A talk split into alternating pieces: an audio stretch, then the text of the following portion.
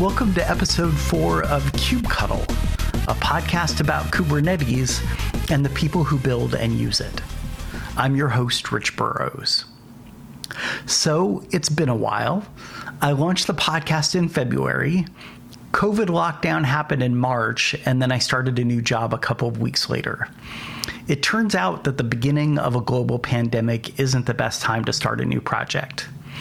But we're back, and I'm happy to have an interview for you with one of my favorite people in the Kubernetes community, Marky Jackson.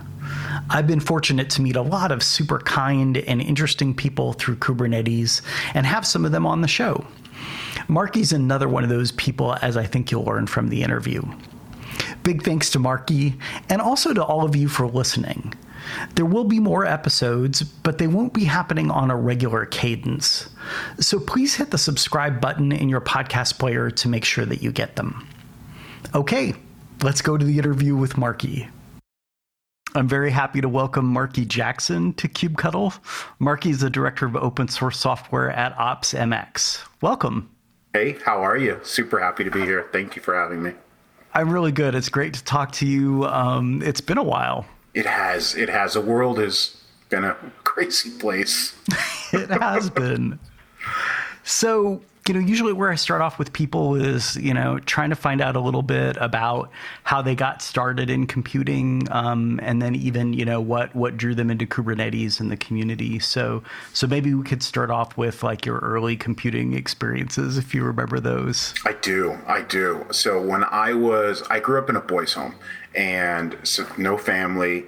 But I had a friend, and I would go to his house sometimes after school. And his dad, you know, this was back in the Tandy TRS 80 days.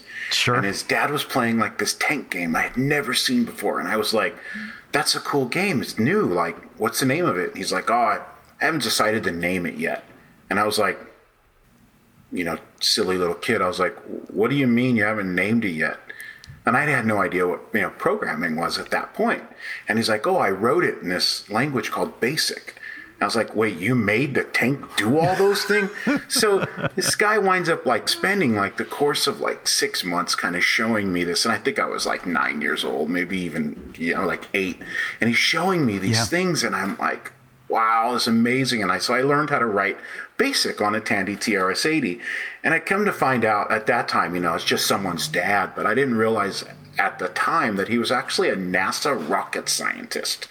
Oh so like gosh. for the space shuttle when they're in orbit it actually there's these little rockets that will fire off to keep it in orbit or a certain oh, sure, thing. sure. he's the guy that wrote the code to do that and i was like like i found this out years later and i was like uh you didn't tell me your dad was a rocket scientist He's like, he's just my dad. I was like, yeah, but he's a rocket scientist.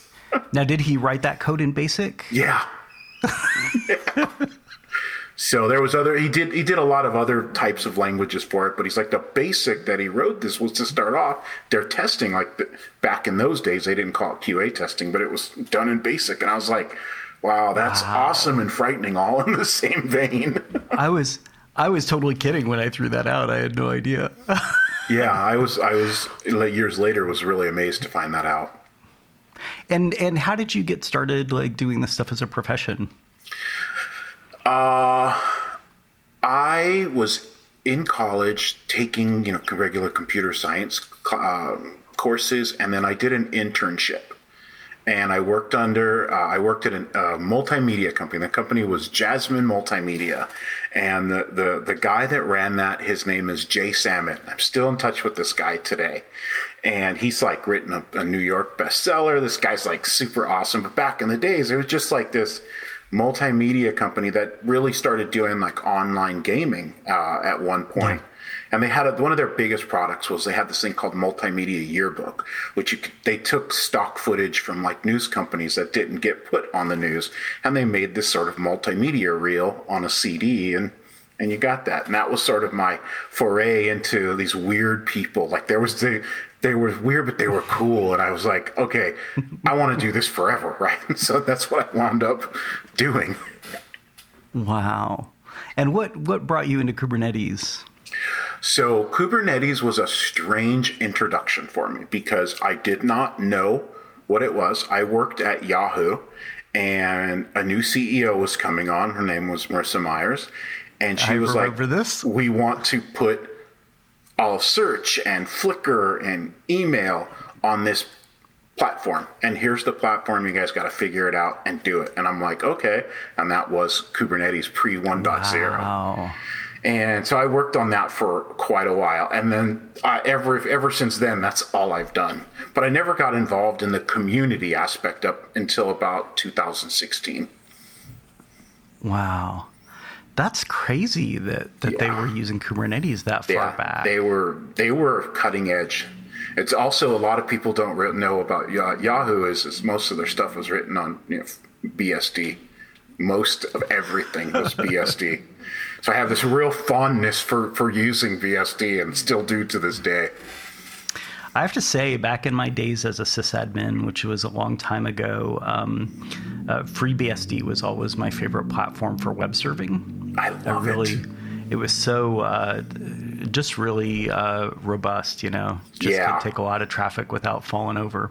Yeah, you could do a lot with it, and it was super customizable. And it wasn't. I I mean, it was an in-depth sort of operating system, but I don't think it was like you didn't have to go super crazy to understand how to like be an administrator of it.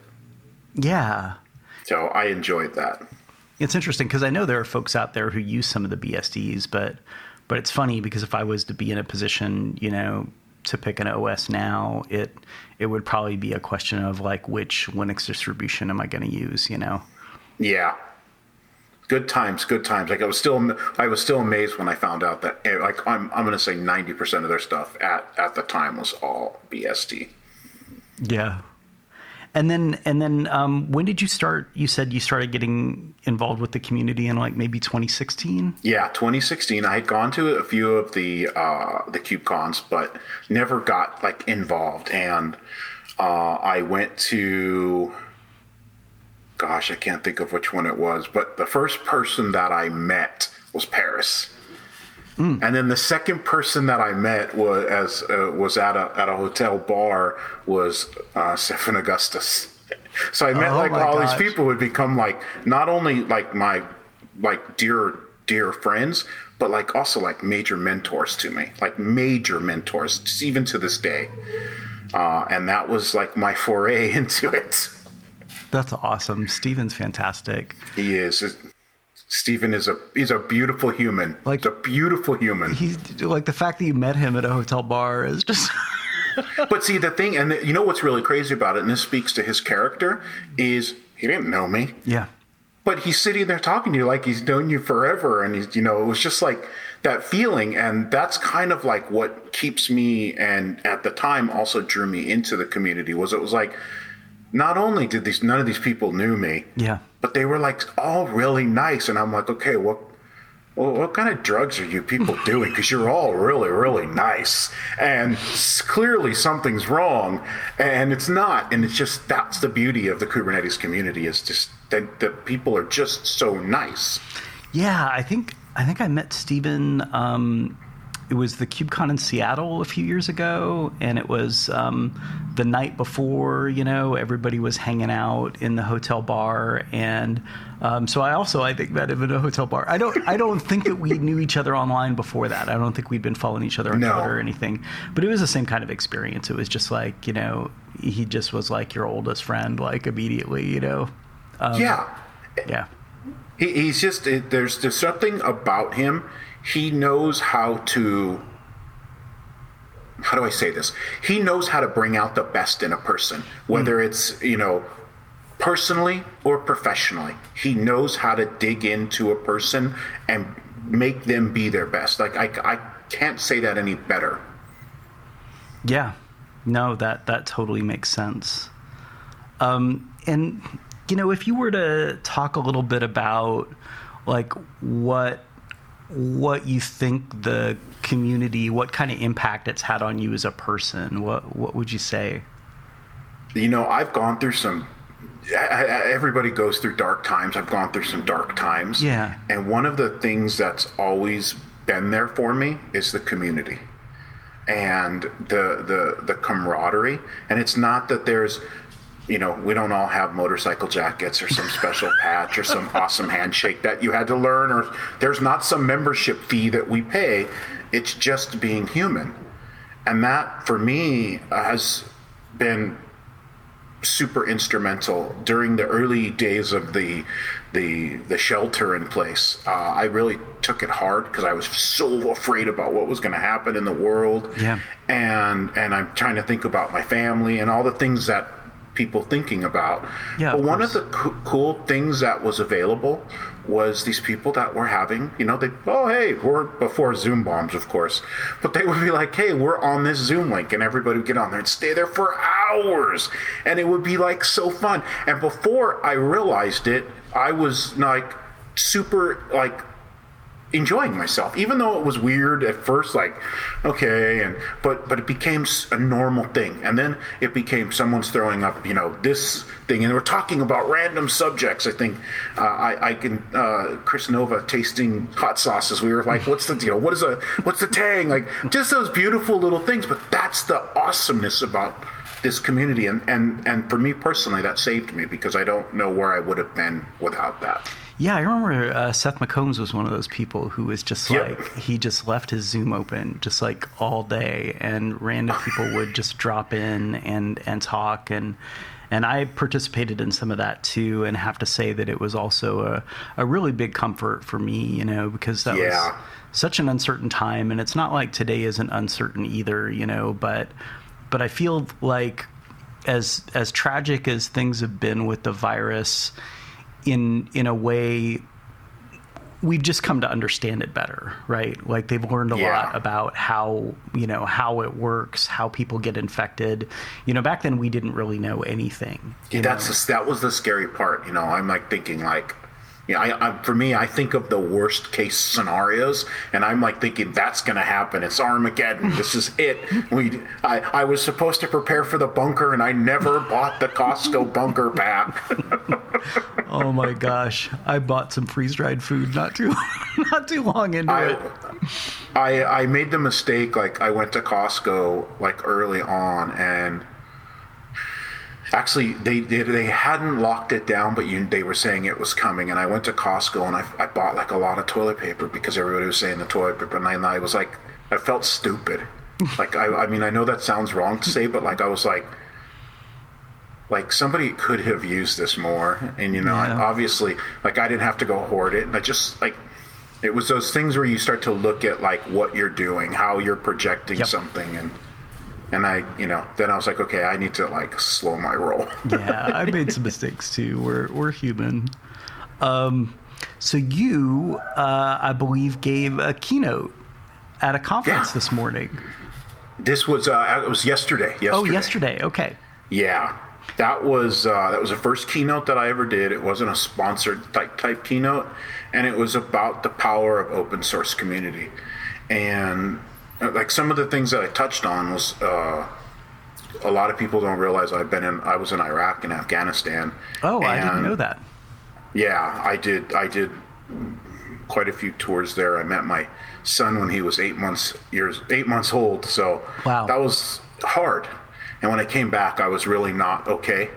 And uh, I didn't. you know, I didn't think I was going to make it. Like I really didn't think I was going to make it. Yeah. And open source really became that thing that brought me out of that. And uh, so I've always felt a certain obligation to open source Yeah. because it saved me and I know that exists for other people. Wow, that's amazing. And so I always want to make sure that I I'm always doing what I can. And then the other thing that I talked about was people one of the questions that I was asked was why why do you do that? Like why okay, that's great. You you're in open source, you do a little, you're giving back. But uh I, I give I try to give as much as I can, if not more. And the reason that I want to do that is because I want to leave a legacy. If we think back to like technology, certain technology has always existed. You know, the PC, it's always existed. And there's a legacy to that. But what you do with that technology or how you influence someone to use that technology or use something they've learned for that technology is a legacy that you're leaving. And if you do that in a good way, that person will have a good experience and do that in a good way to somebody else Sure. and so forth and so on. And there's a legacy that I've left. And that's a good, like, I don't ever want to be the guy that, you know, passes on or goes wherever people go. I don't know. But I don't want to be sitting there right before that and think, what did I do? Did I do everything? Did I do good? Oh, wow. Did I are people going to remember, you know, besides my family, will people remember? And that became sort of a mission for me to say, I can do good because it can be passed on. Wow. That is, you are getting super deep, dude. I really like it. it means a lot to me because Yeah. i- i- think about this like not everybody knows how to code or not everybody Sure. knows how to do document you know doc do write up documentation or or lead a meeting. But they want to know. Yeah.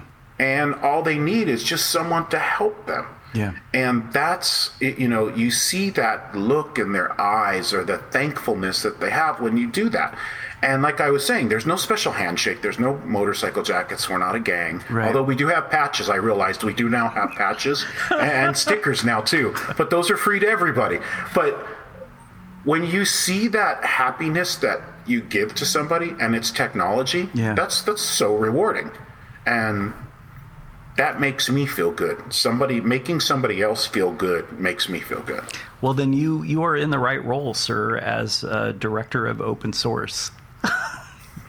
I'm, I'm so happy like i'm happy So tell me tell me a little bit about what you're doing there at OpsMX. So OpsMX is hand works on a piece of software called Spinnaker. Yeah. Spinnaker was a tool that came out of Netflix and was in conjunction with Google was donated to the Continuous Delivery Foundation in 2018, maybe 19, can't remember exactly. And what uh, what Spinnaker does is is it's a continuous delivery tool. Yeah. So people think of Jenkins like the shirt I'm wearing, and they think that's the CI/CD tool. Well, it can do CI/CD, uh, but there's a lot of work that you have to put into that to get it to do the CD part. It can be done. What OpsMX does is they take that uh, open source Spinnaker and we work on it. We do upstream contributions to the the open source part, and then we also have our product that has bells and whistles on top of the open source product. Uh, and we also have another tool called Autopilot. And Autopilot is works on top of Spinnaker, but it's not s- just solely for Spinnaker. Okay. And what this does, Autopilot allows you to deploy and take out a lot of the humanness from a release. So, for example, if you know that there's certain measurements that make a release good to go to prod, you can set uh, Autopilot to learn those. Okay. So, for example, if it runs a unit test, did this unit test pass? If that's your only indicator, then it's good. Sure. You got a score of five, send it to prod. It goes a lot more deeper than that. And and, and and our third thing that we really are wanting to do is, along with other companies that are sort of working with Spinnaker, is really foster the community and build the community so it's healthy and it's vibrant and uh, and that's the part I get to work on, and I'm That's so awesome. super stoked on that. Yeah, I um I haven't ever used Spinnaker as like part of my job, but I've definitely played with it some, and it's a it's a really interesting piece of software. Um, you you are wearing the Jenkins Butler T-shirt. I, uh, I I expected that we would get into this territory some, you know, talking about Jenkins and Spinnaker.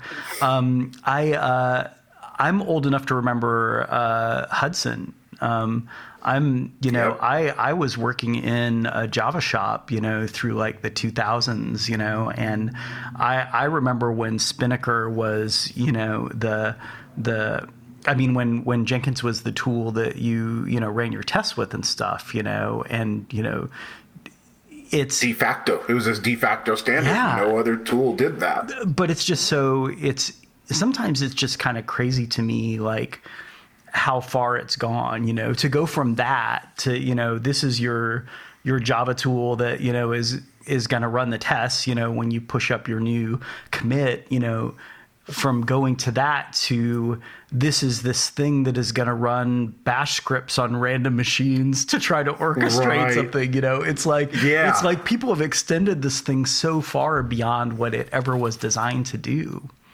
The extensibility of Jenkins is really the awesome part. Like get core code, as, a, as one of the core code maintainers, uh, is is awesome, and we keep that boring, if you will. Uh, but the plugin ecosystem is super vibrant. So any tool that you can think of, like I'm the maintainer of the Prometheus plugin, I'm one of the maintainers for the Kubernetes plugin. There's a GitLab plugin. There's this plugin. There's that plugin. Yeah. There's so much extensibility. that's interesting i didn't know that you that you maintain those things Yeah.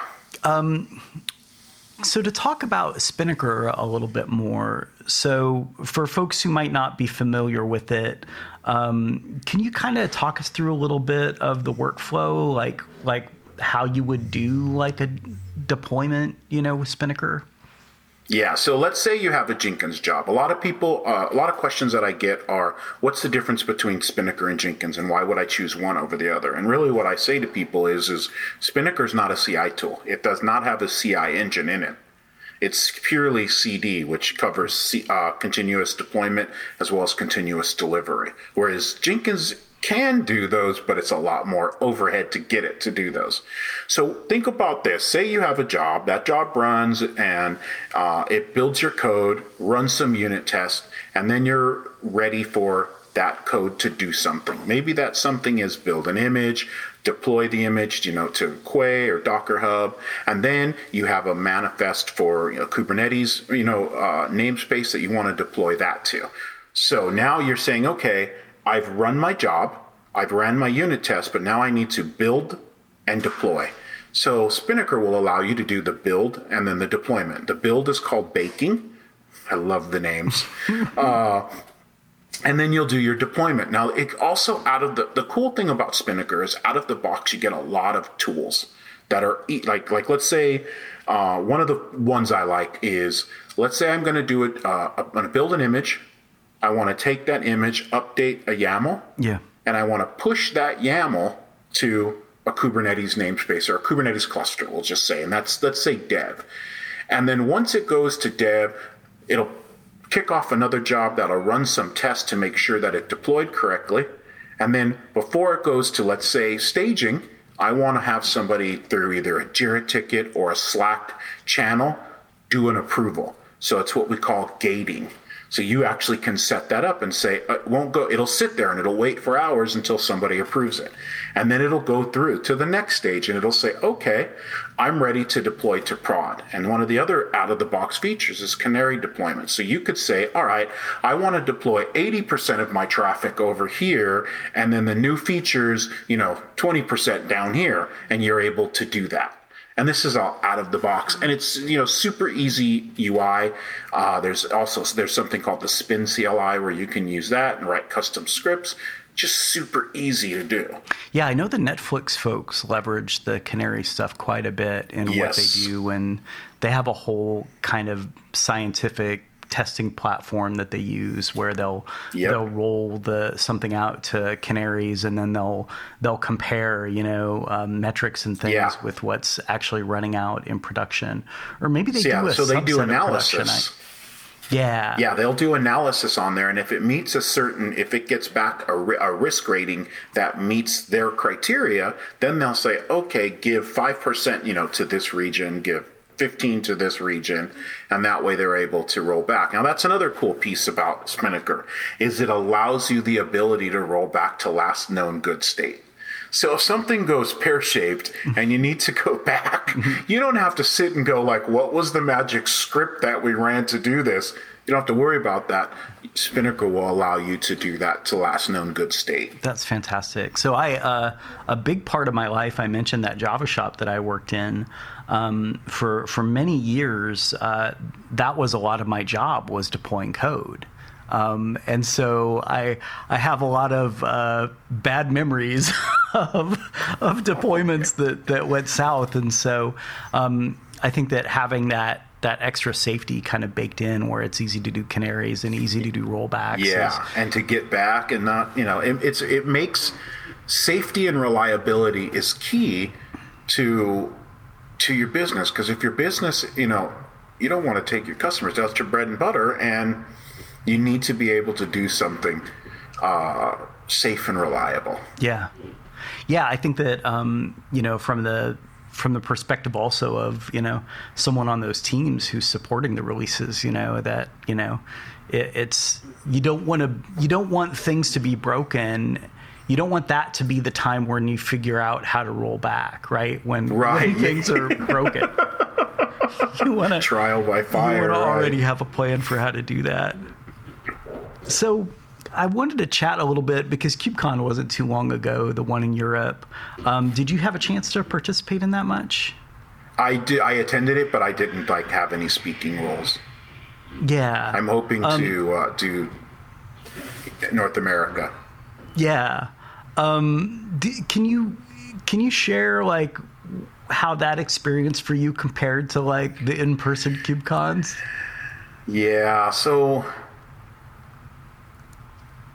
I think I have pros and cons. Yeah. Uh, no, maybe don't not pros and cons. I'll say the goods and the bads. I think the good part about this is it allows when you do it virtually, it allows people that would not normally be able to make it to a conference due to uh, time restraints or, or you know budgets that don't allow for that kind of thing. It allowed that, and that's awesome because that that makes the community more global and accessible. Yeah, it was a seventy-five dollar uh, ticket, you know. Whereas, like, yeah, if you were you going know, to an in-person KubeCon, you know, expect to spend fifteen hundred bucks. Yeah, expect yeah. to drop a few grand on that. Your your company hopefully will drop the few grand. The part I miss is uh, is those in-person things, right? Like, yeah. uh, so the last one that you know we had in person was San Diego, and that was. I can't even tell you what magic that was. There's just a certain magic where these people that live in all parts of the globe, they get together and you're having now meals with them and you're laughing and you're drinking and everybody's having just fun. Yeah. It's like it's fun and I I miss that. To be able to see somebody that you know most of the year you're just you see them in a little box. Yeah. But to see them and embrace them and then have a meal with them it brings the sense of community together. Uh, but you know we can't cry over it or i want to cry over it i did cry over it but uh, I, I'm, I'm thankful and scared of what the next in-person KubeCon is going to look like yeah, you know, I've been thinking about that because so I was in San Diego too, and I agree about the magical part. And um, interestingly, it was my experiences there that led me to decide to do this podcast. Um, because uh, it got me thinking about the fact that I, you know, because I was constantly running into friends and really awesome people I knew in the community, and and it got me thinking about the fact that I, I, you know, sort of have this avenue, you know, to talk to a lot of really interesting people, you know, that um, right. that it would be sort of a shame not to take advantage of, you know.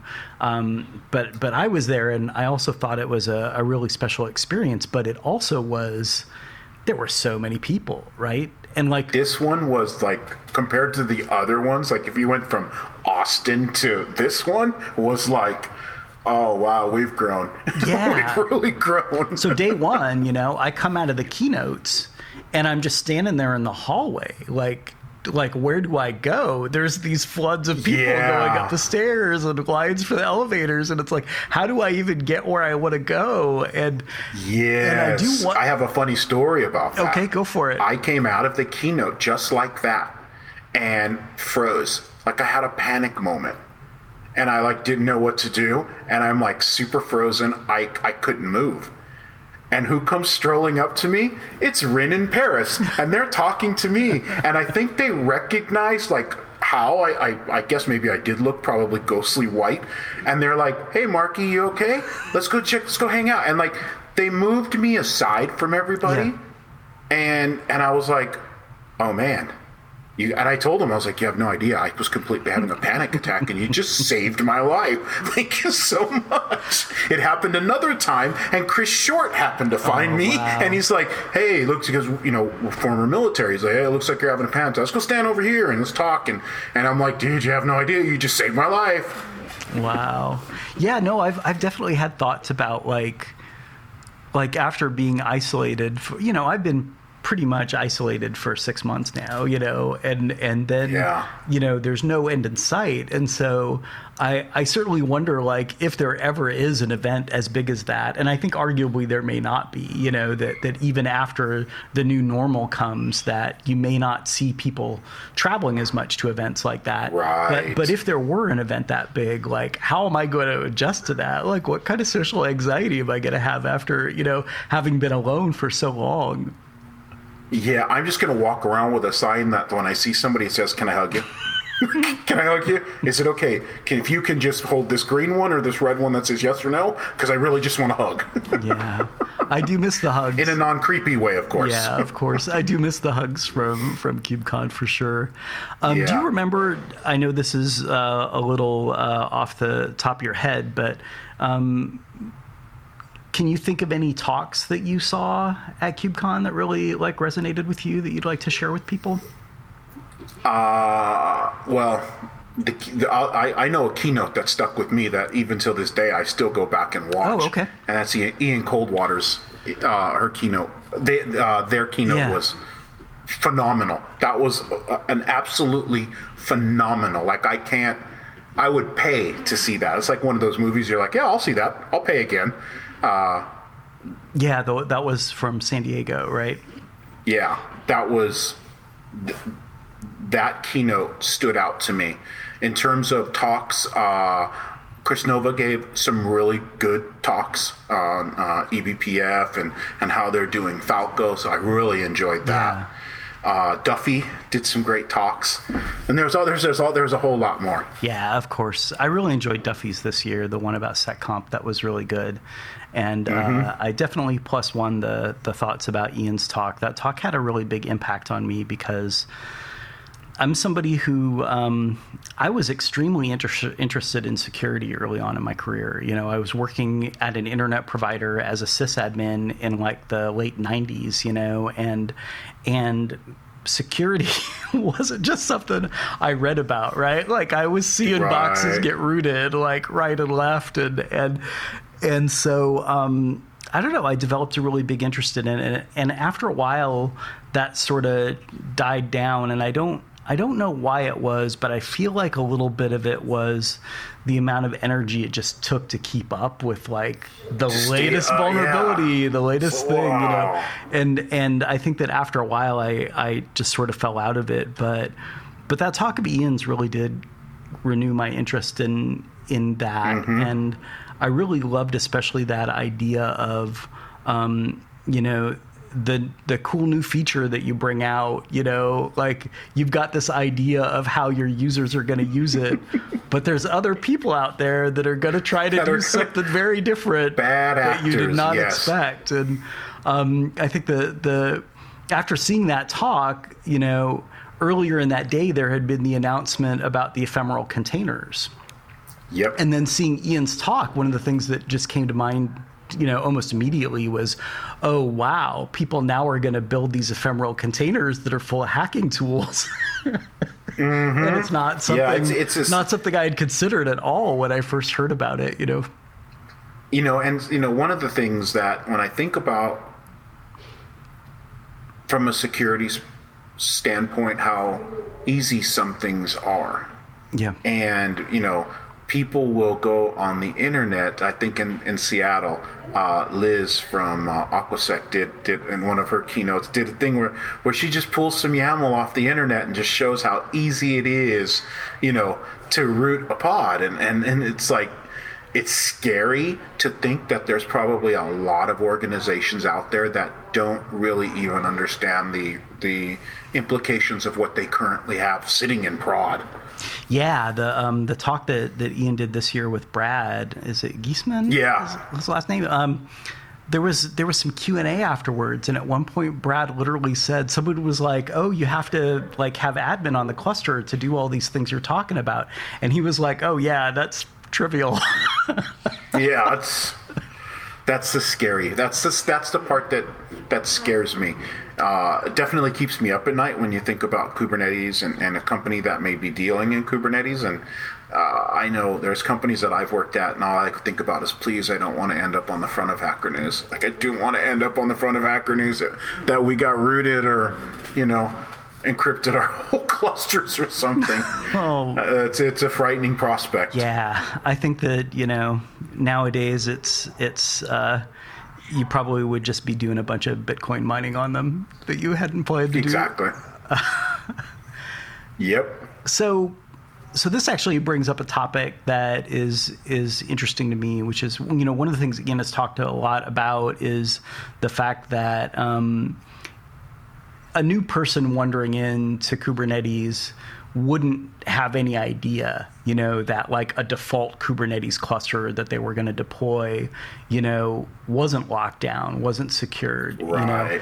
And and I think that in some ways this this topic goes beyond just security, you know, that like someone someone walking into Kubernetes doesn't necessarily know what they're getting, right? That that they Yeah. they assume that everything has been, you know, set up in a way that's going to, you know, They assume safety. exactly.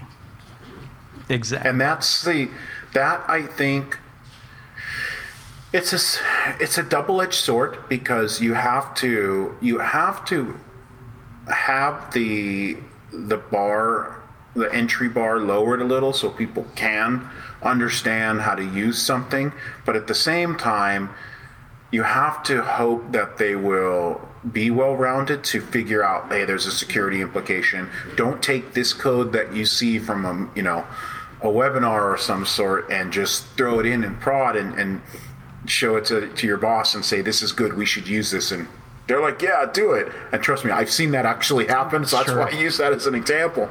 Uh, but i also think it's it's up to uh, in a, in a, in a degree, it's up to the, the open source community to also show those things, and that's why I like you know Duffy shows these things, Ian shows these things, Yeah. Brad shows these things, where you know if I write an operator and I'm talking about you know CRDs and how you can work with the API, I'm thinking something you know technical in nature, but what they're doing is a is a greater service where they're saying, hey, you're writing all these things, well you're thinking about that, that's great, but are you thinking about this? And they're helping and they're showing and they're com- they're they're giving back to the community by that. Uh, that's that's it's it's an invaluable thing, and it's it's uh, it's great. And I I think you're going to start to see more open source communities start to like do that. You're going to see newcomers coming just to get into the security aspect of it. Yeah, and I think that you know, I think if you look at you know Unix in general and and Linux even that you know these things tended to start off pretty wide open, right? And then and then as they got more mature, you know, that was when better tooling showed up and you know better better patterns for how to manage things. Um, so I think from that perspective, it's not surprising, you know, that like the early Kubernetes Right. was like it's natural evolution. yeah, yeah. So, what what kind of advice would you have for someone who's like brand new to Kubernetes? Uh, the first thing I would say is depends on what you want to do. Do you just want to learn Kubernetes, or you just want? Do you? Some people want that you know for their job they have to understand Kubernetes, Yeah. or they they hear about the CKA and they just want to take that. They don't want to get involved with the community aspect of it. You know what I would say is you know the, the there there's certain like the Linux Foundation has really good training. Yeah. There uh uh I think his name is Brett and Carlos Sanchez put out something on Udemy that was a really good course. Yeah. Uh, so there's there's things out there that you can do to learn, but what I always suggest is there's so many cool local development tools like Kind or Minikube. Throw one, or there's even the the the K3s. I haven't really used that one that much in depth, but you know, throw one of those on and just you know find some of that code that you see online and try breaking it. That's what I would suggest. Now, there's other people that want to get involved in the community as well as learn about that. I always suggest that for the people that want to do that, like for Kubernetes, go to the contributor experience meetings because you'll see you know there's the there's the contributor experience monthly meeting where they will talk about what the overall project is doing because certain sigs will come and give an update Yeah. And you get to learn about all these things that are going on. And a lot of times you'll hear good first issue or this team is, you know, you know uh, help wanted. You hear about these things and you can, that you get a chance to volunteer there yeah. and move up the ladder, uh, the, the open source ladder. So those are those are good ways. I always also suggest some people are shy; they don't want to do that. Uh, and if you feel that you you you you don't you, you're not ready to do that, and maybe you'd like reach out to me. Like I'll help anybody. Okay. Like, reach out to me. I will. Uh, I'm. I, I think I'm known as a very approachable person. Uh, I know that because people do approach me, so that's a good thing. Uh, please, if, if you feel that you want, or or if you're a person of color, or a female, or underrepresented group, reach out to me. I will do everything in my power to to help mentor, nurture, and, and, and get you involved. That's fantastic. Yeah, I, I think the, the community does do a good job of being welcoming to new folks and and also giving them opportunities right? And so yes. you mentioned the good first issue thing which i think is brilliant. And if people people aren't familiar with that basically you know issues on github will have a label on them that says good first issue. And that means that this is a good place for you to get started if you just want to make a contribution but you don't know how everything works right? Right. It's also it's also good to understand that you don't have to be some i don't like saying the term but i'm going to say it for lack of a better term. You have to be some rock star programmer. Sure. You don't even have to know how to program. You want to write documentation help run a meeting. Uh, there's so many things that you can do. There's marketing. Uh, there, there's just so many things that you can do in the kubernetes community. And the other beautiful part is let's say you want to learn how to code. Nobody's going to like you know, nobody's going to come be like, oh, no, that's not going to work. It, people are going to be nurturing and help you. Yeah. So it's just one of the things that I say uh, the, the only one requirement that you have to have is passion. You have to want to do it. And, and if you can only give one hour a month, one hour a week, that's fine. Uh, there's a community, and that, that community doesn't it's not just about tech. That's the beauty yeah. of it. It's not. It's about. It's it's a family. I said tweeted something out the other day, and I said, "You call it an open source community. I call it family," and that's what it is for a person that didn't grow up with. I, I have my partner and my kids and and, and their family. But uh, I didn't grow up with a family. Yeah. This is my family. I got to choose my family, and that's super super that's an awesome feeling and i take i take a lot of pride in that i'm thankful for all of the mentors that I've had in this in, in this project, you know, George Castro, Paris, Stephen Augustus, uh, Pop, uh, just, so many. Carlos, I, I, wrote down a list. I actually have a list. Duffy, uh, Ian, uh, just these these these people. Jason, Chris Short, Cody, Jeff, Bob. That's awesome. Paul Burt, Furco, Paulo, Chris. I'll, I'll stop there. But I literally have like a full page that I was like, okay, I got to think of this person. I want this person. Everybody's done something, and I just hope yeah. that I can not only give back to the community, but what they gave to me, I can give to somebody else, so they can give it to somebody else, and then that becomes that legacy. Yeah, there, there, there certainly are a lot of really, really kind people in the community, and it's definitely um, a lot of what has kind of sparked my interest in, in Kubernetes is is uh, just the the people that I've met. Um, it's definitely been a big yeah. part of it. Um, so you have been on the Kubernetes release team. Yes, uh, I have been. So there's two types of the way the release is done. They're every quarter they do a release. They're currently in the 1.20 release. Yeah and they open up uh, what they call shadow applications. And the shadow application is is for every release there'll be a lead for a given area. For example, enhancements or bug triage or CI signal or comms or docs. They'll have a lead of that for that given release, and then they'll have a shadow. I started off doing that, and then I became the lead. And then I was given the amazing opportunity by the release managers team to actually join So instead of being uh, on a quarterly where you roll off and new people roll Yeah. in, I'm now a release manager associate. I stopped for, I was on and then I stopped for a bit due to some health issues, but Yeah. now I'm back on doing it. And, and that's, uh, you know, Sasha and, and Carlos and, and uh, Stephen, th- those are people that they truly, truly trusted in me. And, and I'm, I'm really thankful. That's fantastic. Yeah, I I wanted to um, actually talk about the shadowing thing a little bit, you know, based on what we were just discussing, because again, I think that's another one of those kind of good entries. You know, if people are looking for Yeah. a way to get involved, you know, it's it's literally, you know, you're not expected to come in knowing how to do this stuff, right? Like people are going to show you what you need to do. Yeah, so I started off on the bug triage team, and essentially, uh, what happens is, is at the beginning, at the end of a release, the current leads for that release will nominate new leads, and then those new leads they'll open up the shadow application. So if you're on the uh, Kubernetes Slack, if you go to the uh, hashtag release management and SIG release they'll usually say they'll post an issue and say shadow applications are open uh, and that will have a link to a google doc and you go and you fill that out and then those leads will sift through they'll make their choices and then you get to serve on that team. Uh, it, it's a, it's a really it's a really fun thing to do. Uh, and it's, it's a great way to get involved in the community.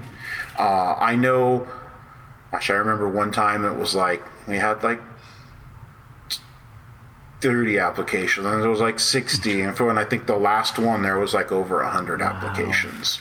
So it's like it's gaining that notoriety not because it's like some secret club or something like that, but because it's a way to get involved in the community and give back to open source. It's a it's a really and as you were saying, you don't need to be some rock star coder. You'll get you don't need to be you'll get walked through Yeah. on what you need to do. And that's the whole process of being a shadow is to learn. Yeah, I, you know, it's something I've discussed with people, you know, on the show in the past who has been, you know, as as much as I appreciate, you know, your love for open source and that idea of giving back, you know, there there are other benefits, right? Like like I Yeah. you know, establishing yourself in that community is, you know, It's a, a- really it's a good career. move. That's a- yeah. Yep. People recognize uh, who is. So I mentioned earlier about the community about the ladder. So in the Kubernetes community, there's a ladder, and this ladder is what you work your way up. So there's a certain things like what you do is you you show up, you start showing up, you start making commits, and then you can have someone sponsor you to become an org member and uh, you have to have two people sponsor you. Those two people have to have been org members for a certain amount of time. This is the GitHub They org, have right? to. Yeah. Yeah. So now you get you get involved in that, and then you, you know, now you're part of the org, and you can do certain things. And then the next step is to whatever sig you may be working in. You want to try to work to become a reviewer. And now you get another level of privileges, and then after that you become an approver, and it's a whole nother level of privileges. There's this this ladder, and you know it's not for everybody. That's Yeah, not for course. everybody. And it doesn't even if you don't do that, it doesn't mean you can't contribute in some way. There are so many things to do here. Of course, and But, and you know uh, there are a lot of people who do a lot of that work who are getting paid to do it too, right? They're not they're not doing this on their own time in the evenings and the weekends. It's it's their actual job, you know. Some people do have this is their full time job to, to do that.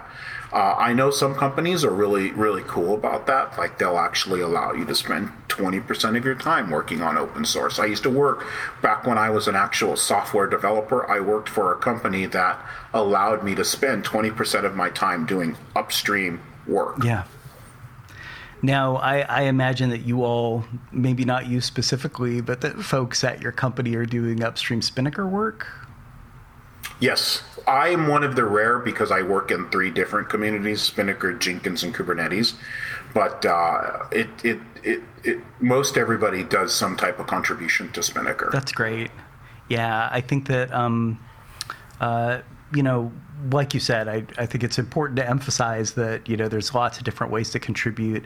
Um, I'm somebody who coding has never been my strength, and it's not as much from a lack of ability as a lack of interest. You know, I've just never been right. really driven to do it, and um, but I've contributed to a number of open source projects just by like fixing typos and readmes, you know, that would be blockers for people, yeah. you know, because they can't copy and paste the thing, you know, that they need to yep. get going, you know, and and there's there's uh, there's lots of things you can do.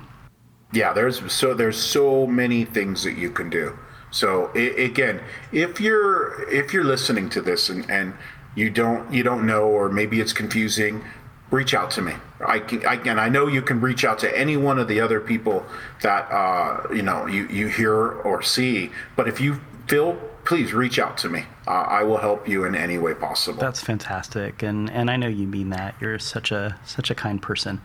Um, all right, so you know, we were originally going to record a few weeks ago, and then life happened. Um, um, you had some issues, and then we ended up getting really bad smoke here in Portland to the point where I was like literally coughing and didn't so want to record sorry. because I, I, was like uh, breathing smoke all the time. But um, but we had asked uh, folks on Twitter for some questions for you, and uh, we got a few responses. So I want to ask you. Uh, I probably can't get to all of them, but um, but I wanted to ask about a few of these.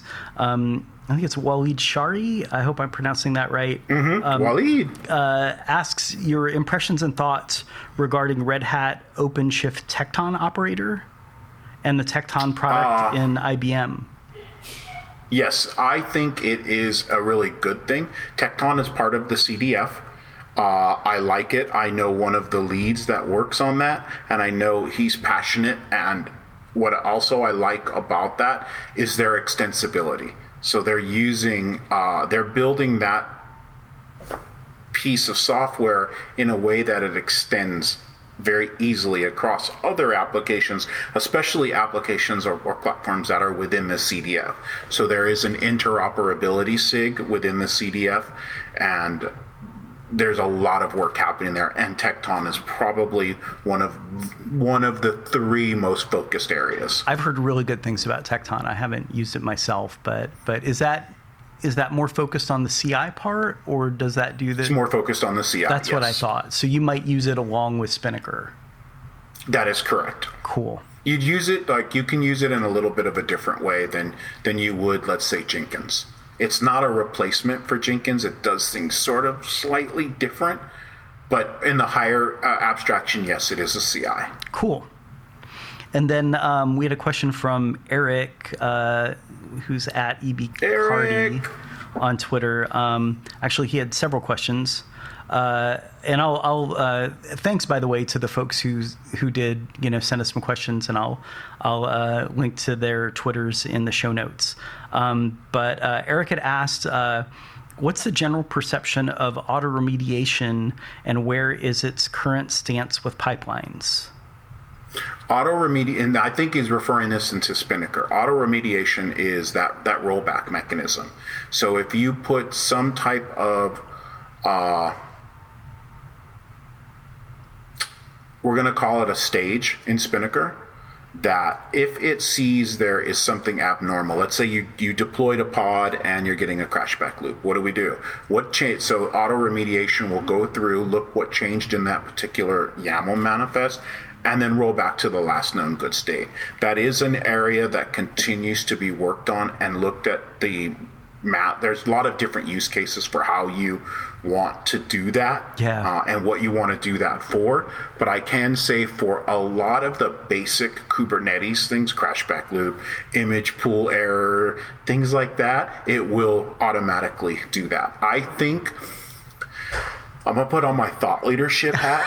it, I think you did. you did give a keynote yesterday, so I, I did. yeah, I guess I got to do that now. Uh, I think we're going to find more in probably the next six months to a year. More tools having auto remediation in them for just like if you think about operators, yeah. right? They do that sort of same thing. Uh, you're going to find that become more commonplace because I think the goal is is to start having more sense of safety and security in what you're trying to do. Yeah. So I think back in the data center days, we called that the five nines. In software days, this is what it's going to be auto remediation. And I'm I'm I'm seeing that peppered in various verticals that are really trying to do that. And I don't think it'll be long before we see something in, in Kubernetes it's, land. It's interesting because there there are some questions that come up, right? Like like auto remediation could also go haywire, right? It could do the wrong thing and and end up potentially causing you bigger problems, you know, than, than you Yeah. already had if it's not if it's not thought out well. And this sort of gets into the territory of like these systems get com- com- so complex that there's like emergent behavior. You know, there's like things that happen that you hadn't yeah, imagined. You wind right? up with something you're like, wait, I didn't think that was going to happen. I think as we get further, I think as we get into the boring of a new, you know, I think Kelsey Hightower said, you know, let's make Kubernetes boring. Uh, I think as we get more into that is where we'll be able to start looking at not so much tech debt, but feature set and how we want to do that. I guess you you define what's a feature versus what's tech debt, uh, and I think the auto remediation is going to be something that's really the the industry is going to drive that because it's there's a need for it because companies just don't have enough people. You don't have enough people to to man what you already have, and you you you have technology. You're trying to stay advanced, but then you're trying to you know move at the speed of grease lightning, and it's like.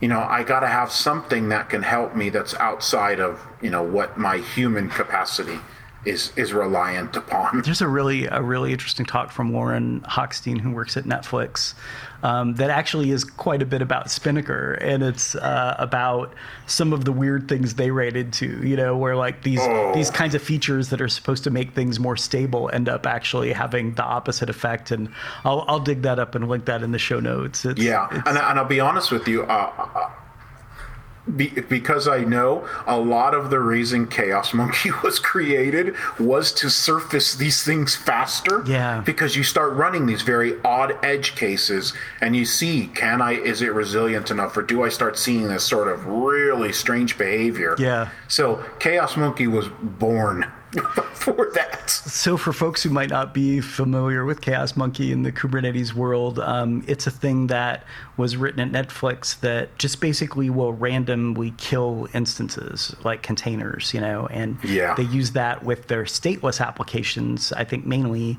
Um, and so the idea is that, you know, you want to make sure that the application can survive, you know, hosts coming and going Yep. and and yeah, I've talked to I know several folks on that SRE team there at Netflix, and and I've talked to them about this. And one of the things that they've mentioned to me, um, uh, and I can't remember if it was Lorin or someone else, but but that um, that one of the things that happens is Chaos Monkey actually ends up unintentionally helping to prevent like memory leaks because because it shuts something off. Yeah. Yeah.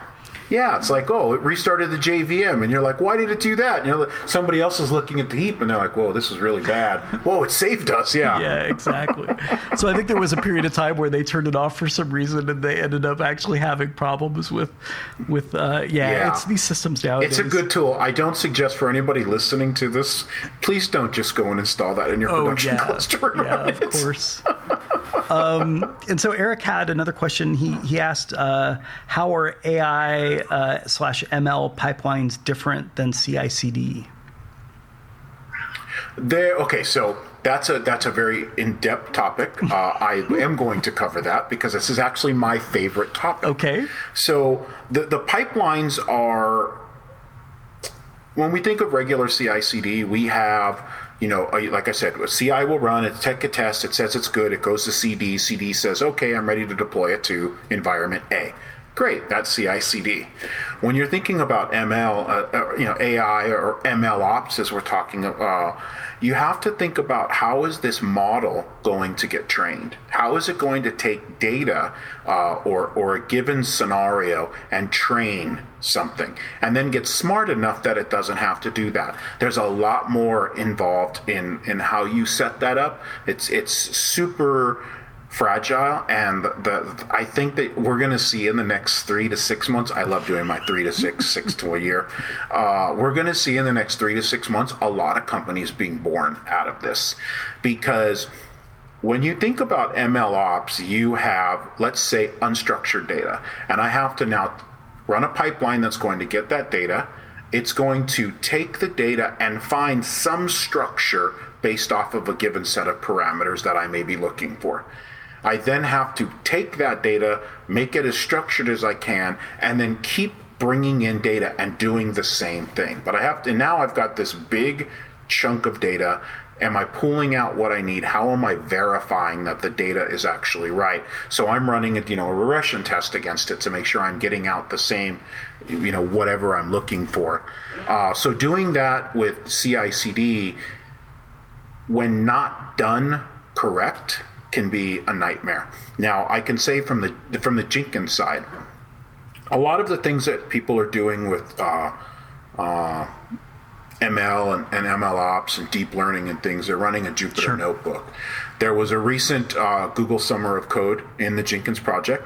Uh, the gentleman's name was Lohi and Lohi built a plugin for his Google Summer of Code project that would actually run all of these data. And he was, you know, pulling like on flowers and and uh, diabetic specs and all of these awesome things. I was the mentor of that, so shameless plug.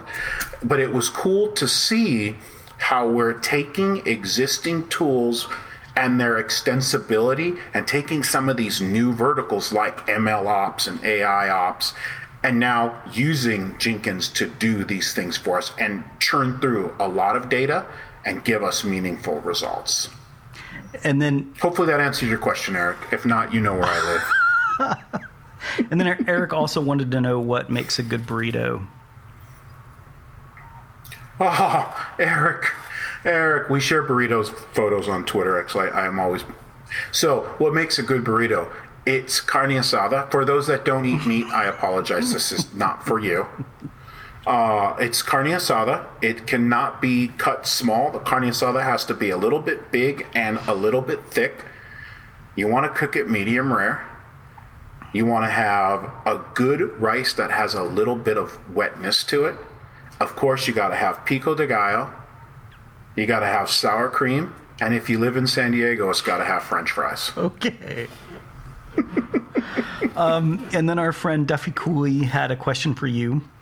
Duffy! Um, his question is One of my fave misconceptions of GitOps is that you must have software in your target environment applying changes.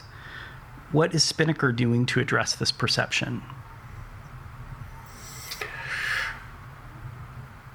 One of his misconceptions about GitOps is that you have must have software in the target apply environment. Changes. What is Spinnaker doing to, to apply changes? Spinnaker will allow you to take artifacts, and that artifact can be software, add that yeah. to your pipeline, and deploy it ahead. So you have that ability. There is uh, Spinnaker as a service where they are doing some work around deploying clusters.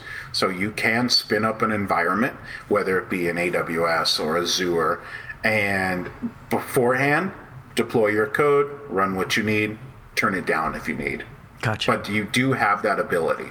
I saw some cool things right outside of Spinnaker. I used to work for AT and T, and we had uh, I worked on the global Kubernetes team, and we had to spin up like massive amounts of Kubernetes clusters. Some were shared clusters, some were uh, single tenant clusters, and we were like, what are we going to do to do all of this? I'm like, I'm just going to write like this crazy Jenkins pipeline that you can enter in a few parameters and we'll be able to like run this. So we connected it to Jira. So when people would put in their thing, once the manager approved it, it would just, the job would run and it would spin up a cluster using kops. I was so proud of myself. That was doing CI and CD it's all, all in Jenkins. And bash when you, when you go all the way it's, down. Yeah, it's a, it's there's the there's the funny picture that says uh, only you can prevent bash fires.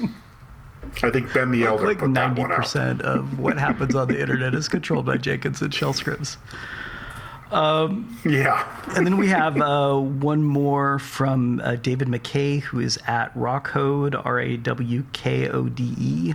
Uh, David says uh, running Yep. something in the target environment means that our CI system doesn't need to be hard coded with all the environments. Um, this makes ephemeral environments trivial. What can Jenkins or Spinnaker do to help make this possible too? to do so Jenkins has the ability if you want to write the code to do it you can easily spin up an environment and then do your stuff you know send something to it uh, but let's say for example uh, in Jenkins, you have the construct of an agent. The agent is where uh, your your job workload can take place. There's the Kubernetes plugin that, if you want, you could spin a pod up in a given namespace, let your job run on that pod, and then that pod will stay up for 10 seconds and then go away. Oh, wow. That currently exists in, in Jenkins. It's with the with the Kubernetes with the Kubernetes plugin. Now with Spinnaker, there is the ability to spin up clusters. It just requires a little bit more tooling. So natively, it just doesn't spin it up. But if you want, you can do it, and it is not. It's not like hard. There's just a little bit more under the hood magic Yeah. you have to do. Uh, thanks again to all the folks who sent us questions on Twitter. Um, if you, uh, yeah, Thank if you, you, uh, follow um, the podcast uh, Twitter account, that's at KubeCuddlePod. Um, I will. Usually, if there's enough lead time, if I know ahead of time when a recording is going to happen, I'll I'll put out a call for some questions, and uh, we really appreciate the folks who who uh, who supply those. Um, Marky, I want to ask you uh, while we're talking about Spinnaker, um, what kind of patterns have you seen uh, people using with it that you find like really interesting? I see a lot of deployments to Kubernetes. So, for example, they will want to have multiple targets. So, they'll have one particular pipeline that will trigger five different other pipelines to do multiple different things. I've seen machine learning being used with it, I've seen deep learning being used with it, uh, data science being used with it. Those are the cool sort of academic things that I've seen.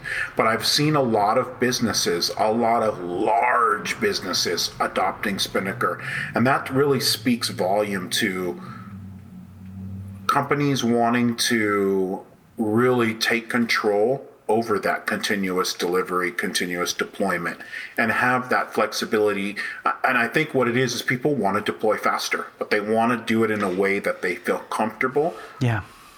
And, and that's that's why we're seeing a lot of these tools take a lot of center stage. Yeah, and I think a lot of shops in the past would have written their own, you know, deployment tools, but uh, why why do Yeah. that when there's all these people out building It's, things? exactly. It comes so many things come natively out of the box uh, for Spinnaker, and to plug in, like you know, to plug your Jenkins in, it's not it's not like some Yeah. major task, and you don't have to get rid of your Jenkins. Like people think that they have to get rid of one to have the other, and Makes that's not really the easy to do things like blue green deployments too. It, yes, which again is another really really smart thing to do safety wise um, cool well i think that's all the questions that i had marky is there anything that you wanted to talk about that we haven't discussed or I wanted to just say two things. Okay. One, three things. Three. I promise, no more than three. One, thank you for having me. Oh, you bet. Super, super, super awesome. I'm a huge fan, uh, not only of the podcast, but of you Well, as a human. thanks so much. Thank you very, very much. Number two, if you want to get involved in the community and and you're you know you don't you don't know where to start or you're afraid find me. I will help you get involved in the community. I will help you do any you want to learn how to code? I'll help you learn how to code. I want to help people. And the third and this is really important to me a lot of people helped me. Uh, i mentioned their names and, and i won't Yeah. go through those again but uh, i'm super thankful for uh, the life that i have. Like I'm a, I live a very privileged life and I'm I'm I'm I'm aware of that.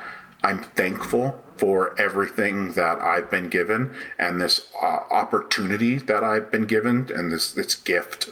So for the people that helped me, uh, I I I just can't thank you. enough. I, I have to plus one that i mean i'm somebody who uh, the way i like to describe it is that i feel like uh, you know, a lot of my career is dependent on having a lot of privilege. You know, I I came into my very first job. You know, you know, Unix was a hobby of mine. I knew a little bit about Linux. You know, but I wasn't an expert at it or anything. And the fact that I looked like the people who worked there, you know, the fact that I was another white guy, I'm sure, you know, made a difference in me being able to get that job and and how I advanced. And I think that's that's been the case for a lot of the career, a lot of my career. So I definitely want to echo what you said in terms of, you know, if there's people out there who, you know, are, uh, you know, uh, uh, black part of the black community or you know uh, any other underrepresented group if you you know if there's some way that i can help you please do feel free to reach out because um, it, it is really important to be able to give back and um, it's not only something that's the right thing to do, but I think it just makes you feel good as well. So, yeah. Thanks so much, Marky. I really appreciate you coming on the show. It was great to talk with you. Uh, thank you very much. Thank you very much for having me. I really do appreciate it. I'm, I'm a huge fan, and uh, just just thanks for the opportunity. All right. Take care. You too. KubeCuddle is created and hosted by me, Rich Burrows. If you enjoyed the podcast, please consider telling a friend. It helps a lot. Big thanks to Emily Griffin, who designed the logo. You can find her at daybrighton.com. And thanks to Monplaisir for our music. You can find more of his work at loyaltyfreakmusic.com. Thanks a lot for listening.